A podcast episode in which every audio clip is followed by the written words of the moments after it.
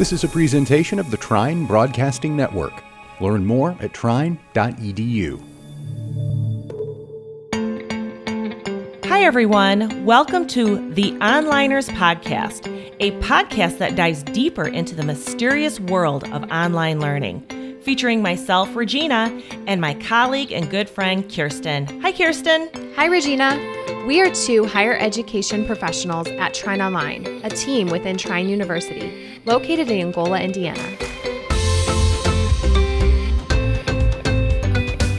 In our last episode from his book, E Learning by Design, I introduced William Horton's Absorb Type, Do Type, and Connect Type activities.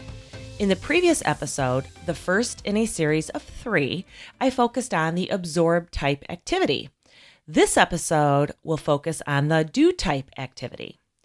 As a quick recap, absorb activities provide an opportunity for learners to obtain information they need to further their learning. Reading, listening, and watching are all examples of absorb type activities. Just like I shared in the previous episode, listening to this podcast is an example of an absorb type activity. While absorb type activities provide information, it's the do type activities that transform that information into a skill set. So let's talk about do type activities. In do type activities, learners practice. As Horton shares, absorb type activities deliver the information, where do type activities transfer that information into knowledge as well as skills. In do type, learners discover, parse, decode, analyze, verify, combine, organize, discuss, debate, evaluate, condense, refine, elaborate, and most importantly, apply their knowledge. In his book, E Learning by Design, Horton shares three categories of do type activities practice activities, discovery activities, and games and simulations. We've all heard the phrase practice makes perfect. This is how we apply this well known concept. The first of the three practice activities includes such actions as drill and practice, hands on, and teamwork activities. First, drill and practice. This is a time when the learner repeatedly exercises a small concept or area of knowledge. This is an effective method for learning a foreign language recognizing signs or symbols of a profession, steps in a safety procedure, and so on.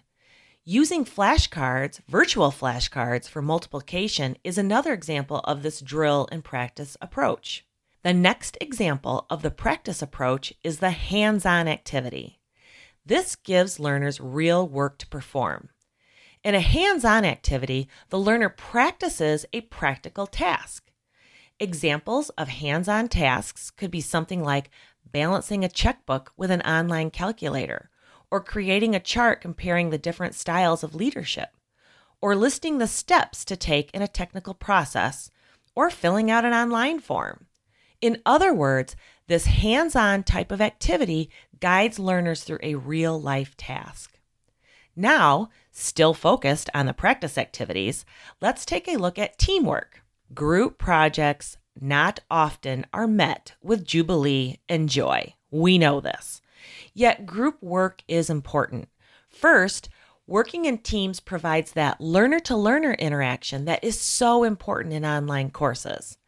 Teamwork allows learners an opportunity to get to know each other and share ideas and experiences. And second, let's face it, the majority of us have to be effective, functioning team members every day in our jobs and in our volunteer roles and in our families. We do not live solitary lives. So, practicing the skills needed to be an effective team member are really important skills to practice. Teamwork impacts many areas of our lives. When thinking of the team task activity in regard to learning environments, the same is true. It's important for learners to practice. Oftentimes, this teamwork is an opportunity for the team members to solve a single complex problem. Again, doing something with the skills and knowledge that they've gained via those absorb type activities. Okay, so we've discussed the practice activities. Now let's take a look at the second of Horton's list, which is the discovery activities. We'll focus on case studies and role playing. So, case studies, they have been used forever and for good reason. What better way to learn from an experience, particularly a shared experience, than by evaluating the factors that impacted the case and exploring the variety of outcomes that could have happened if something or many things had been different? Of course, simply reading the case study is that absorb type activity that we talked about in the previous episode. Yet using problem solving skills in regard to the case makes this a do type activity. In case analysis, learners need to solve problems, make decisions, cope with ambiguities, and consider multiple factors impacting the players and the outcomes of each case scenario. The second focus of the discovery activity section is role playing. As Horton shares, quote, Children learn much adult behavior by playing being an adult. Likewise, adults can learn much by playing the role of someone else. In role playing scenario, the instructor states a goal and assigns learners roles in achieving that goal. Learners research their roles. They then collaborate via online meetings and discussion forums to play out their roles to achieve the goal. Another great way to use this role playing approach is to use pros and cons or for and against approach to a topic. Have students argue for both sides of an issue.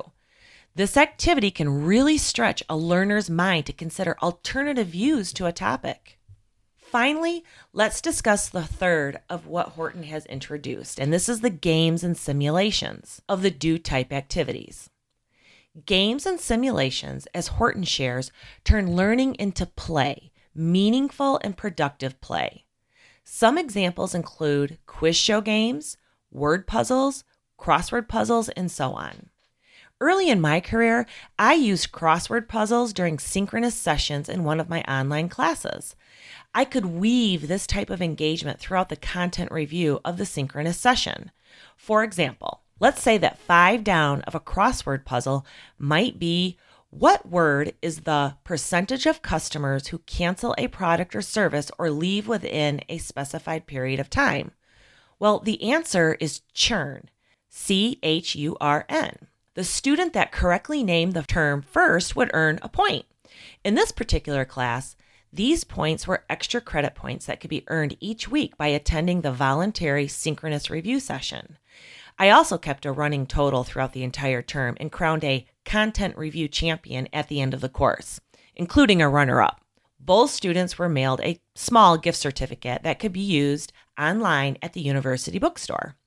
It was a fun and effective way to keep my students engaged during the entire review session, and we had a lot of laughs as the competition really heated up towards the end of the term.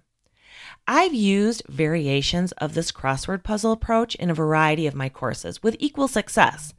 Simple games can add pizzazz to an online class. Even if your course is asynchronous, you can still hold voluntary live sessions and create games for content review. Be sure to record these sessions so that your students who can't make the live session can go back and watch and listen at a later time. To wrap up this episode, as Horton shares, these do type activities are the path between explanations and skills. Do type activities put brains into action. So far in this three part series, we've explored absorb type activities and do type activities. In the next and final episode of the series, we will take a look at connect type activities. Thanks for joining.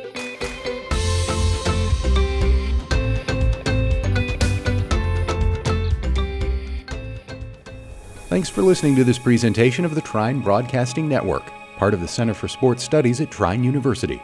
Learn more at trine.edu.